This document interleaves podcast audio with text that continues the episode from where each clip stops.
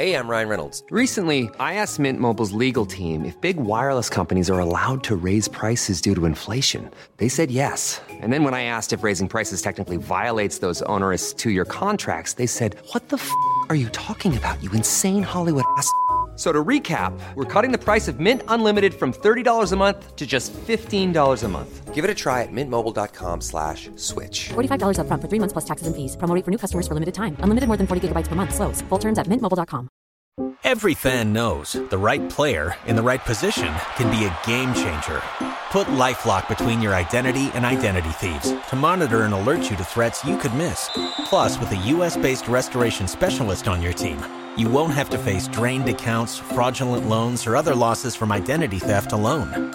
All backed by the LifeLock Million Dollar Protection Package. Change the game on identity theft. Save up to 25% your first year at LifeLock.com slash aware. Venedig möter oss som en drottning som legat i slummer i sin sjuksäng. Men som nu åter satt sig upp och fått tillbaka lysten i sina ögon och deklarerar att hon ska regera i evigheter ännu. Och antagligen så hade hon inte alls legat i sjuklig slummer utan bara tvingats figurera i min fantasi allt för länge utan att ha blivit verklig och var därför i den tidiga förmiddagens försiktiga regn till en början spelat reserverad. Vi glider fram över Canale Grande, långsamt men ändå inte tillräckligt långsamt. För jag vill verkligen ha mer. Som ett genis drömmar står Venedig där på sina alghala pålar och möter oss. Och liksom, fast det är en lögn, bara oss. Och regnet är med. Det är sagolikt verkligen. Och jag pekar och gestikulerar mot de sammetsröda husen med sina väldiga pelargonieklädda balkonger och mot gränderna som precis hinner slänga snabba mörka ögonkast åt vårt håll innan de tar språnget ner i vattnet efter att tidigare ha vikt av från en gata in i stan. Broarna bildar regnbågar av uråldrig sten över oss och jag kan inte förmå mig till att säga något mer. Vad ska man egentligen säga? Vilka ord? skulle kunna räcka till? Vilka fraser och meningar skulle ännu i detta ljus alls fylla sin funktion? Så jag säger ingenting utan låter Venedig tala till oss där vi glider fram över det grågröna vattnet. Och allt det sammetsröda blir efterhand pistagegrönt och piazzorna dyker upp mellan de trånga gränderna och det cirkulerar folk där och det bor, tänker jag, verkligen människor i detta hjärta. Som goda andar rör de sig in och ut i förmak och kammare.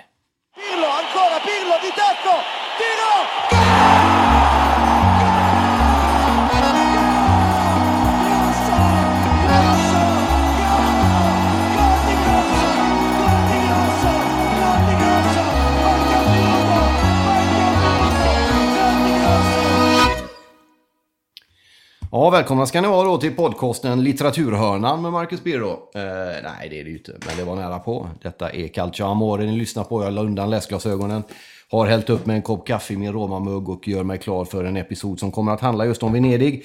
Det jag läste var ju på ett självcentrerat sätt min egen text ur en roman som jag skrev och gav ut för nästan 20 år sedan nu, 1999 Eh, när jag var ung och eh, förstörd.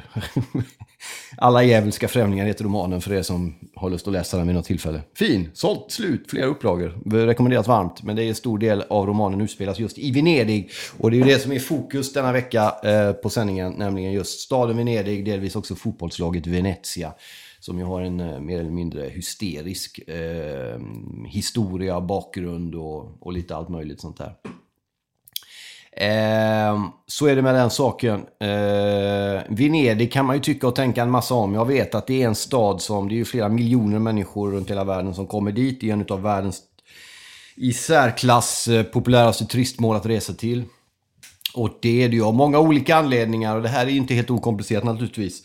Men om vi tar den biten först så kan man väl säga om Venedig så att det är ju en, en helt unik stad. Det är en stad som de av någon anledning beslutade sig för att bygga på vatten. Det är så nära en, alltså så nära en stad stad från sagorna man kan komma. För om någon skulle säga så här till dig, väcka dig mitt i natten och säga du, det finns en stad där det, där det finns hus eh, gjorda av guld som är byggda direkt på vatten. Och istället för gator och bilar och bussar och skit och mopeder och trångt och jävligt så finns det breda, stora avenyer av vatten, kanaler där du kan glida fram i en båt längs vattenlinjen och titta på de här husen som skjuter upp som är gjorda av guld runt omkring dig. Skulle du tro på det då? Eller att människor byggde stora, anrika, makalösa kyrkor direkt på pålar nedsänkta i vatten. Skulle du tro på det då? Så att allt det där är ju någonting helt unikt med Venedig och det drar ju naturligtvis fruktansvärt mycket folk och det är väldigt mycket folk som kommer dit och som aldrig liksom... Nu knackar nu måste vi se vem det är som knackar på. Hej hej! Det är Milo Biro som kommer in. Hej, hej! Som kommer in i sin Venezia-tröja. Ja. Ska jag fortsätta spela in? Okej. Ja, tack så mycket.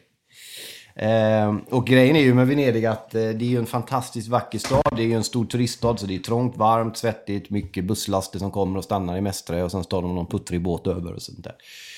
Problemet med detta är ju naturligtvis att många, de flesta nästan som kommer dit, eller flesta ska jag inte säga, jag vet ju inte, jag har ingen statistik på det, men jag tror att många som kommer till Venedig med ambitionen att se den här sagostaden blir besvikna. Det är varmt, det är trångt. De skeppas runt, fort upp på Rialto finns det plats att ta en bild så gör man det. Ibland gör det inte ens det för det är så mycket folk. Och så ner till Piazza San Marco för att ta en bild där. Och sen några duvor man ska mata och sen ska man iväg igen. Och då hinner man inte uppleva någonting av det som är vare sig det unika, vackra, sköna, ens turistiska med Venedig. Men man hinner inte se det riktiga Venedig som alltid ligger en liten bit längre bort. Så är det ju alltid. Allt av värde ligger alltid en liten bit längre bort. Och det gäller i högsta grad när det gäller Venedig också. Ehm, jag var där första gången som väldigt liten. Jag har fått berättat, och det här blir ju något detaljerat möjligen, men av mina föräldrar att jag antagligen är skapad och gjord i Venedig. Bara en sån sak, den är ju rätt obehaglig att fundera på allt för länge. Men så tydligen är det och det kan ju då spela en viss roll. Sen har jag varit där med eh, osedvanligt jämna mellanrum genom åren och alltid upptäckt nya saker. Alltid trivts väldigt bra, alltid njutit av skönheten. Den oerhörda skönheten. Det är någon sorts maxnivå, en Cristiano Ronaldo säsong ut säsong in-känsla på, på Venedig om ni fattar. Det är liksom så bra mänskligheten kan bli. Lite så får man känslan när man är. Man blir otroligt ödmjuk i Venedig. Om man tillbringar lite tid där och inte bara slussas runt under två timmar i något risketto. Så blir man liksom förundrad och, och fascinerad och oerhört eh, ja, rörd skulle jag vilja säga eh, av, över och för att det finns så mycket otroligt stark inneboende kraft i mänskligheten att man kan skapa en sån här plats på jorden. Och att de gjorde det liksom för 5, 6, 700 och 1000 år sedan.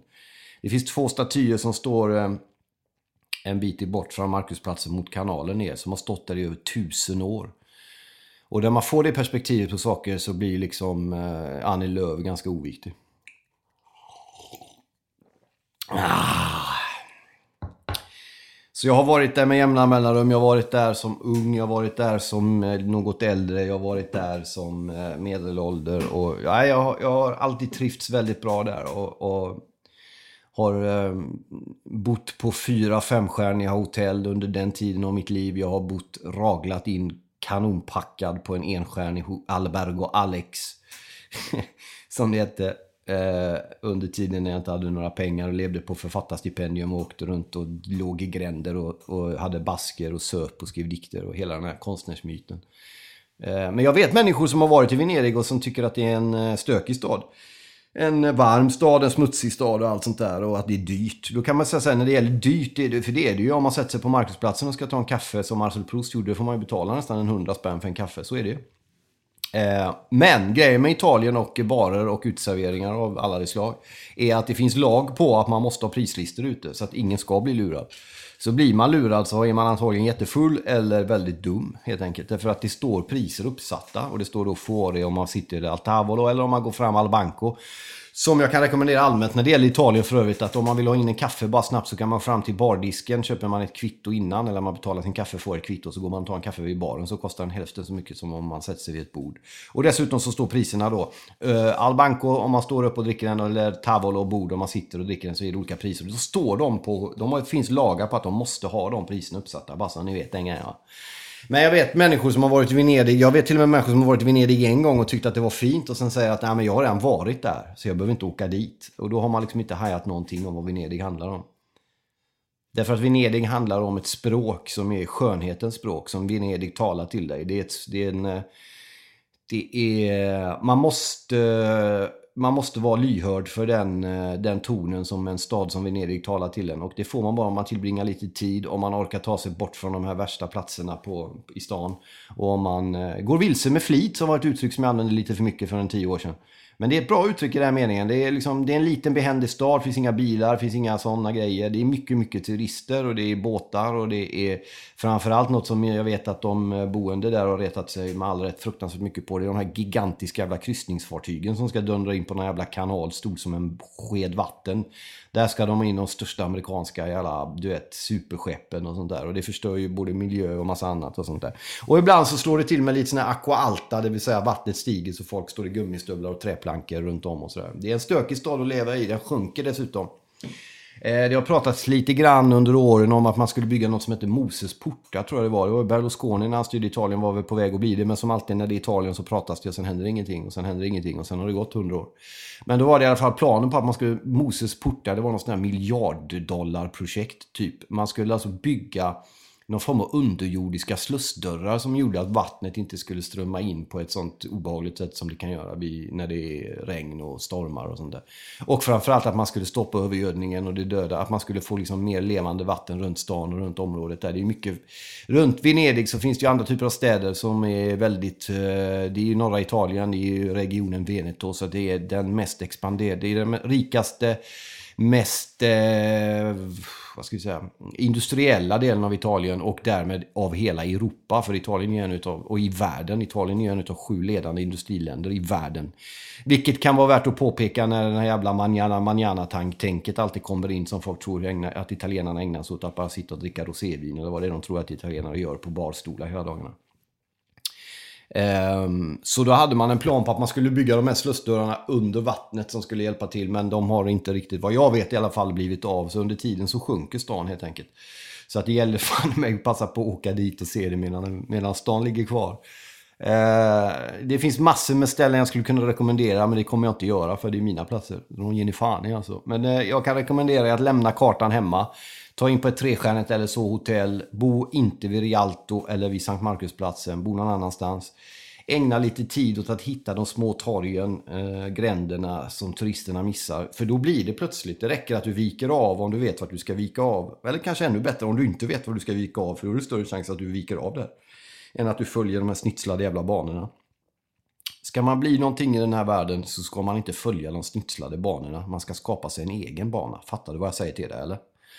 Eh, men då kan man ta sig lite tid och så kan man gå och upptäcka det riktiga Venedig. Och det ligger, ju, vad det jag skulle säga, det, det ligger liksom väldigt nära de här typen av turistställena och ställ, torgen och gränderna och gatorna som alla är på. Så man kan höra sorlet från San Marcusplatsen och ändå befinna sig liksom i en helt annan lugn stad under ett träd vid en bänk alldeles vid ett vatten. En liten sån flodrännil som kommer, en liten kanal där med en liten bro och ett litet fönster och en, ett litet bord och något glas med något man vill dricka och sånt där. Det är, ja, fan, det är fantastiskt på alla de sätt och vis alltså. Så eh, det finns många fantastiska ställen att besöka i Italien. Venedig är sannerligen en sån stad som ni måste besöka. Men innan ni gör det så hör av er till mig. Om det är så att ni har planer på att åka till Venedig, mejla mig innan. Fattar du eller? Eller på Facebook. Jag har mejl markusmuseet.biro.hotmail.com. Mejla mig så ska jag tala om vad ni ska göra i Venedig och vad ni inte ska göra så att det blir rätt. Fattar du eller? De har ju ett fotbollslag också då, Venedig. Eh, som har bytt namnen 300 gånger ungefär. Eh, det bildades som Venezia FBC, eh, fullständigt Football, Paul, Football Club Union Venezia. Va? Eh, 1907 eh, bildades man som förening och sen så bytte man namn 1919 första gången till AC Venezia. Den gillar man ju. Sen är det på, och den körde man fram till 30. Mellan 45 och 83 och 90 till 2000. Så, sen plötsligt bytte man namn där för då var det en massa sådana sköna grejer. Då hette man Serenissima. Sen blev det Calcio Venezia och sen blev det SSC Venezia. Eh, är kända för, eh, vi har ju svenskar som har spelat i, eh, i eh, Venezia och inte bara liksom eh, ehm, det är tre svenskar som har spelat i Venezia, Venezia ska jag säga. Det är Daniel Andersson faktiskt, numera sportchef i Malmö va? Joakim Björklund, numera försvarstränare i eh, fantastiska Hammarby. Valentino, Valentino Lai har spelat. Sen har vi också haft Alvaro Recoba, ni kommer ihåg han gamla intergubben där har ju lirat runt lite grann i, eh, i Venezia. Och även då allas vår Christian Bobovieri va? Bobovieri har spelat i Venezia, jag tvungen att nämna den grejen. Alltså. De är också kända för att de har haft Samparini, en av de galnaste jävla presidenterna som någonsin skådats i världshistorien, som eh, ägare där. Man har åkt lite jojo då och det har att göra med väldigt mycket ekonomiska förehavanden som har varit väldigt trassliga, för att uttrycka det extremt milt. Eh, man har en ordförande, en, eh, ungefär som Roma, en amerikansk italienare som ser ut som en amerikansk italienare om ni fattar vad jag menar. Eh, han ser ut som en maffiagubbe helt enkelt, det gillar man ju. Det är Joe eh, Tacopina, bara den grejen. Joe Tacopina. Eh, som kör den grejen. ja, det är ju fantastiskt på alla sätt och vis alltså. Hey, I'm Ryan Reynolds. Recently, I asked Mint Mobile's legal team if big wireless companies are allowed to raise prices due to inflation. They said yes. And then when I asked if raising prices technically violates those onerous two year contracts, they said, What the f are you talking about, you insane Hollywood ass? So to recap, we're cutting the price of Mint Unlimited from $30 a month to just $15 a month. Give it a try at mintmobile.com slash switch. $45 upfront for three months plus taxes and fees. Promo for new customers for limited time. Unlimited more than 40 gigabytes per month. Slows. Full terms at mintmobile.com. For the ones who work hard to ensure their crew can always go the extra mile, and the ones who get in early so everyone can go home on time, there's Granger, offering professional grade supplies backed by product experts so you can quickly and easily find what you need. Plus, you can count on access to a committed team ready to go the extra mile for you.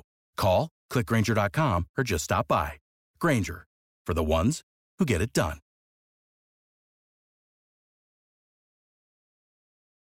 Every fan knows the right player in the right position can be a game changer. Put LifeLock between your identity and identity thieves to monitor and alert you to threats you could miss.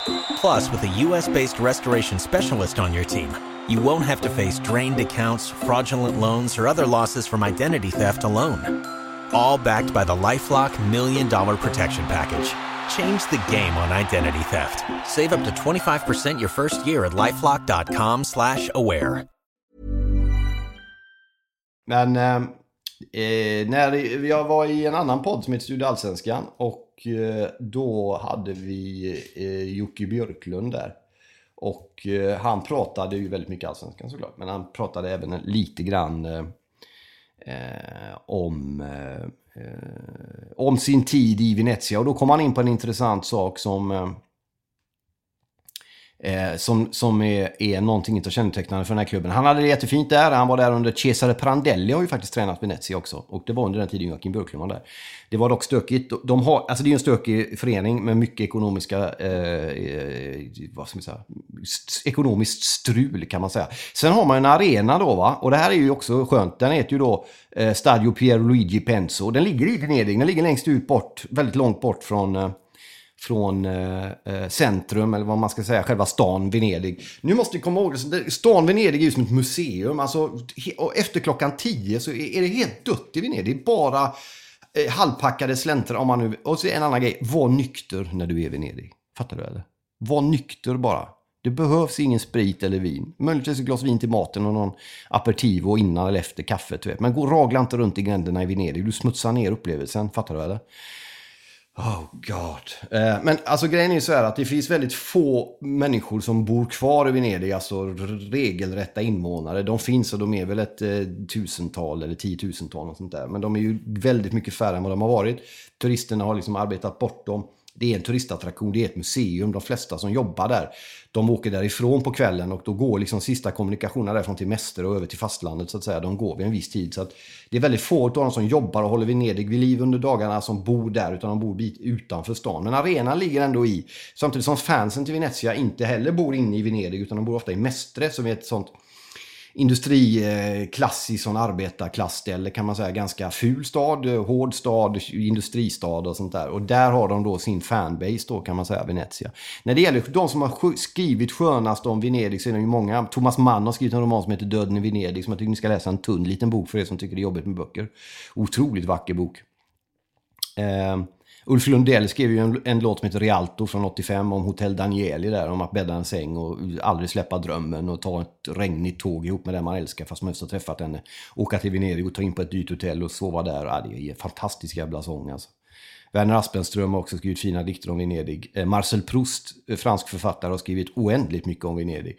Eh, så det är en stad som är besjungen för sin skönhet på alla möjliga sätt i litteratur, i musik och i konst. Och ta det för fan på allvar. Slarva inte bort den skiten och säg att ah, men det där är för svårt eller för tungt eller för konstigt. Utan låt dem som har beskrivit Venedig så fint de kan för er att locka er istället att åka dit. Hur som helst, arenan var vi inne på.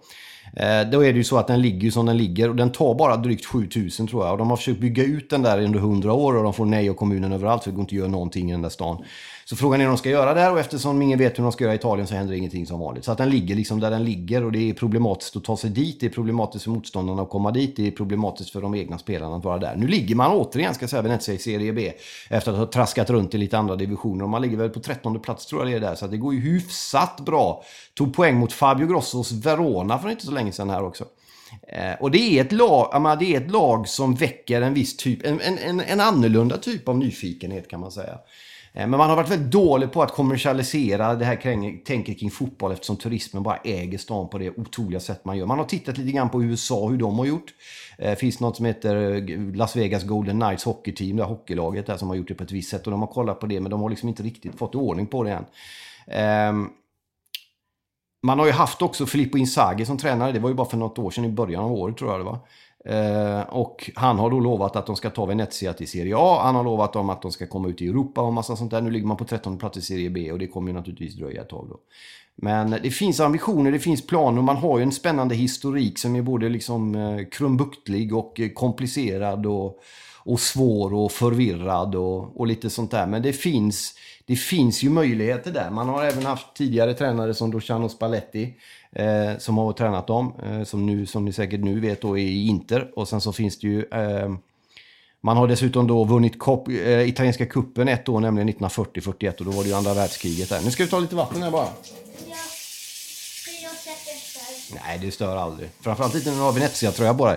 Ska vi säga det, en av puffbilderna är ju min son i Venezia-tröja. Det gillar man ju. Tack så mycket. Ses snart. Ehm, så, och dessutom har man ju då de klassiska tröjorna som man är inne på. Brandgult, svart, grönt. Många tycker det är en hiskelig färgkombination. Jag tycker den är rätt snygg. Påminner något för mycket om Gais möjligen. Men... Ehm, Eh, det finns ju ambitioner. Man har vunnit som sagt Coppa Italia under kriget. Man har vunnit Serie B, man har vunnit Serie C. Sam, samtidigt som man, den största bedriften man har är ju att man då har legat i Serie B mest. 33 säsonger har man legat, eh, vilket är flest säsonger i näst högsta ligan. Samtidigt som man då har gjort 13 säsonger i Serie A också ska jag säga. Senaste gången var tror jag 2001-2002 va. Så det börjar bli dags igen. Men man är ju då på väg upp trots allt och det är det som är kul tycker jag med det här jävla laget. För det är ett lag mot alla odds. Det är ett lag som ses ner på delvis i Italien. Det snackas mycket om det här jävla laget i Venedig. Vad är det liksom? Och många har konstiga uppfattningar om Venedig i Italien, staden som sådan. Då, för ska de ha ett fotbollslag och det är bara kaos. Det är den amerikanska italienaren som glider runt och byter tränare och de har det liksom eh, kaosartat och, och allt sånt där. Och just nu har man ju en fantastisk, nämligen Walter Zenga va? Walter Zenga.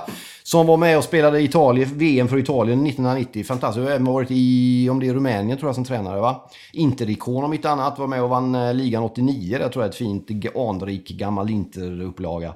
Som leder denna, denna Venezia nu då. Så eh, det båda ju i sig delvis lite gott kan jag tycka. Jag älskar ju Walter Zenga. Alltså, herregud. det finns ingen människa som har tuggat tuggummi på ett så otroligt överlägset sätt som Walter Zenga. Eh, fantastisk människa. Född 60 i Milano den jävla gubben du. Eh, gjorde 58 landskamper för Italien mellan 85 och 92. Spelade ju då bland annat EM 88 och eh, VM 90 och där var han ju fantastiskt jävla bra på alla sätt och vis alltså. Tog över som eh, tränare i Venezia i år, 2018. Eh, och eh, leder ju dem nu då till just för närvarande en 13 plats i Serie B. Så det går ju stadigt uppåt där. Det ska bli skitkul att följa det här laget och jag vill rekommendera er att gå in och kolla lite på Serie B. Man behöver inte vara du vet, helt jävla järnborrad supernördig för att älska Serie B. Serie B är en jävligt stökig, vacker eh, liga på väldigt många sätt och vis där. Eh, när vi ändå är inne på den så kan man ju konstatera att det är Palermo som leder för Pescara. Det är ju två, för er som följer Serie A, bekanta lag. Så inte så länge sedan de var uppe i uppe i Serie A. På tredje plats Salernitana. Det är gamla Martin Åslund-land där kan man säga. Syditalien på ett skönt sätt. Salerno. Cittadella, Lecce, Brescia, Verona, Hellas då som åkte ur förra året va? Otroligt eh, anrik förening som ju då har vunnit ligan för övrigt. Vilket år då? Jo, 1985. Vilket är intressant därför att när Verona vann ligan Serie A 1985 så var Italien regerande världsmästare i fotboll. Eh, Juventus vann Europacupen i fotboll och som det hette då, då vann det Champions League kan man säga. Och då var det ju, alltså du vet, då stod man ju på en av sina maxtoppar i italiensk fotboll. Och då har alltså Robert Prytz och Preben Elkjær vunnit Serie A. Fattar du eller? Det gillar man ju. Sen har vi Benevento som ju också var uppe sist. Perugia, fin gammal härlig klubb Perugia. Cremonese, det är stökig klubb du. Ascoli, Spezia. Sen har vi Venezia på 13 plats så här långt. Eh, tre segrar, tre orda, fem förluster. 12 poäng har Senga dragit ihop där. Crotone som ju var uppe förra året. Sen har vi Padova, fin stad som ligger på trådlinjen där för övrigt mellan Milano och eh, Venedig. Padova, universitetsstad. En av de äldsta i världen. Kolla in den grejen nu. Lär dig något. Cosenza Calcio. Eh, Foggia, Carpi och sist har vi kommunisternas drömgetto då, Livorno. Livorno. Så där har ni Serie B. Så det är en skön liga på många sätt. Så jag rekommenderar att inte bara stirra i blinda på Serie A utan även Serie B. Och framförallt att följa eh, Venezia där, hur det går för dem. Kasta ett öga då och då i text-tv, höll jag på att säga, på 90-talet. Men ni vet, vad fan ni nu kollar i en Serie B-tabell. Kolla på den vart ni vill. Men, eh, och sen också kolla hur det går för Fabio Grosso då. Legenden, guden, eh, fullständiga, makalösa i alla eh, VM 06-hjälten där. Som ju leder hela Verona och de ligger just nu på en sjunde plats. Och det, de har ett spännande system för hur de går upp där. Det är typ halva ligan som får kvala på olika jävla sätt för att gå upp i Serie A. Så det kan ni hålla en liten, eh, ett litet vakande öga på. Ehm, så så är det. Eh, en förening alltså som då är eh, drygt 110 år gammal. En anrik förening. En förening som har varit med och haft mycket, bytt mycket namn. Och varit, alltså en del maffiagrejer helt enkelt, om vi ska prata klarspråk. Det har varit totalt jävla kaos. Man har bytt namn, men man har kommit tillbaks hela tiden. Och det är det här som är så intressant med både den här stan och den här klubben och med den andan som finns i den här delen av Italien. Det finns mycket man kan säga om rasism och skit när det gäller Norditalien och så. Men de har ett driv, de har en övertygelse, de har att ingenting är omöjligt och blir det omöjligt så fan, då gör vi det möjligt igen. Det där präglar väldigt mycket Veneto som del av Italien och då naturligtvis också fotbollslaget Venezia som lika gärna skulle kunna sjunka som resten av stan. Håller på att göra ner det här, du vet, eh, mossgröna alla pålarna som är på väg ner i svampjorden där under vattnet. Men men eh, nej, de hänger i och det ska de fan ha all heder av. Jag, det, jag tycker det är fantastiskt. Jag har en stor svag punkt som ni säkert hajar för Venezia i mitt hjärta. Det tycker jag ni ska skaffa er också. Och ta er dit. Ta er till San Paulo-flygplatsen där, landa där. Ta en sån här båt därifrån, taxibåt över vattnet, glid in i stan. Eh, sätt er på en sån här tragetto, som det heter. Alltså man kan åka gondol utan att det kostar någonting. Det kostar typ vad fan är det, en spänn eller fem spänn eller en tia max. Så kan du åka eh, från, från, eh, kant, från kant till kant över kanalen liksom. Istället för att sätta sig i någon av de här turistgondolerna och betala 3000 spänn för att höra någon sjunga falskt bakom en. Du vet. Eh, men som sagt, när, för ni måste till Venedig någon gång i era liv. Stanna där gärna två eller tre dagar så ni hajar vad det handlar om. Gå in på några museerna, gå in på Frari-kyrkan, får ni inte missa. Gå in på eh, Dodgepalatset där uppe i, i logen, eller uppe i fängelset där Casanova satt där och man har ristat in massa grejer. Eh, gå in och kolla där, gå på museerna, sätt er någonstans och hör av er till mig om ni ska få reda på var ni ska sitta någonstans när det gäller Venedig. Och ät gott och drick gott och ha det bara så jävla gött man kan ha det. Och Ta reda på vart fotbollsarenan ligger och tajma in en match i Serie B mellan Venezia och vilket jävla lag som helst. Så får ni en fantastisk fulländad och fullständigt komplett kulturupplevelse på alla sätt och vis. Då får ni kyrkor, skönhet, konst, arkitektur, målningar, mosaik, alltså mat, kultur, allting. Och så får ni fotboll på det och sen så går ni på Piazza Margherita och så sjunker ni ner där. Och sen så kommer ni aldrig därifrån. Fattar du eller? Vad jag säger till dig. Så är det. Eh, jag tackar eh, för er, till er som lyssnar. Tack till alla som följer oss. Eh, gå in också på Facebookgruppen. Det finns ett Swish-konto om ni vill sponsra oss. Vi behöver bli sponsrade, annars kommer vi behöva lägga ner. Så enkelt är det. Det är de tuffa orden, ingen är att hymla med. Vi vill hålla en otroligt hög nivå på det vi gör i grafik, i nyhetsform, i poddar, i webb-tv, i allt det vi försöker göra. Men vi behöver ju pengar. Därför att det tar en jävla tid och vi behöver dessutom växa, vilket vi gör nu. Vi har flera stycken nya fantastiska skribenter som kommit in. Jag lyfter på alla jävla hattar jag haft hela mitt liv för er. Tack så jättemycket för att ni är med och bygger eh, den här sidan, alla ni som skriver. Och framförallt tack till alla er som läser det vi skriver och följer oss och bygger oss och är med och gör det här tillsammans med oss. Vill ni vara med och göra det mer praktiskt genom att sköta Instagramkonto, Twitternyheter och lite sånt där. Vi har ju ett Twitterkonto där vi dunkar ut nyheter varje dag i grafisk, otroligt exemplarisk form. Vi finns på Facebook där vi också gör samma sak, levererar nyheter och har webb-tv och poddar och puffar och bilder och grafik. Och vi har ett Instagramkonto och vi har den här podden och vi har Culture Amore webb-tv som vi kör eh, på webben varje söndag klockan 20. Så vill ni vara med och hjälpa så kan ni också mejla marcus Jag tackar Oddsbaren, tackar Slussens trafikskola som krigar på genom att försöka hjälpa mig att ta körkort. Eh, tack till Betfair som låter oss göra det här. Eh, tack till Anton Avenäs som sköter teknik. Tack till Patrik Dutti. Tack till alla skribenterna. Ni vet vilka ni är. Stort jävla tack för att ni finns och gör det här. Och så hörs och ses vi om ett tag igen. Tack så jättemycket så länge och eh, arrivederci.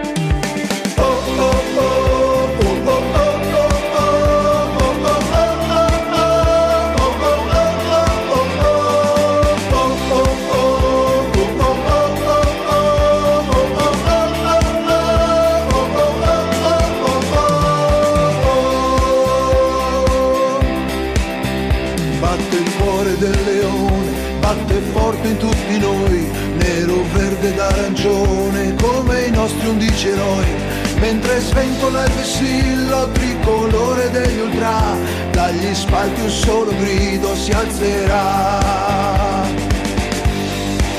Forza Leoni, la storia è stata scritta ma non tutta, c'è ancora tanta gloria che ci aspetta, arancio, nero, verdi,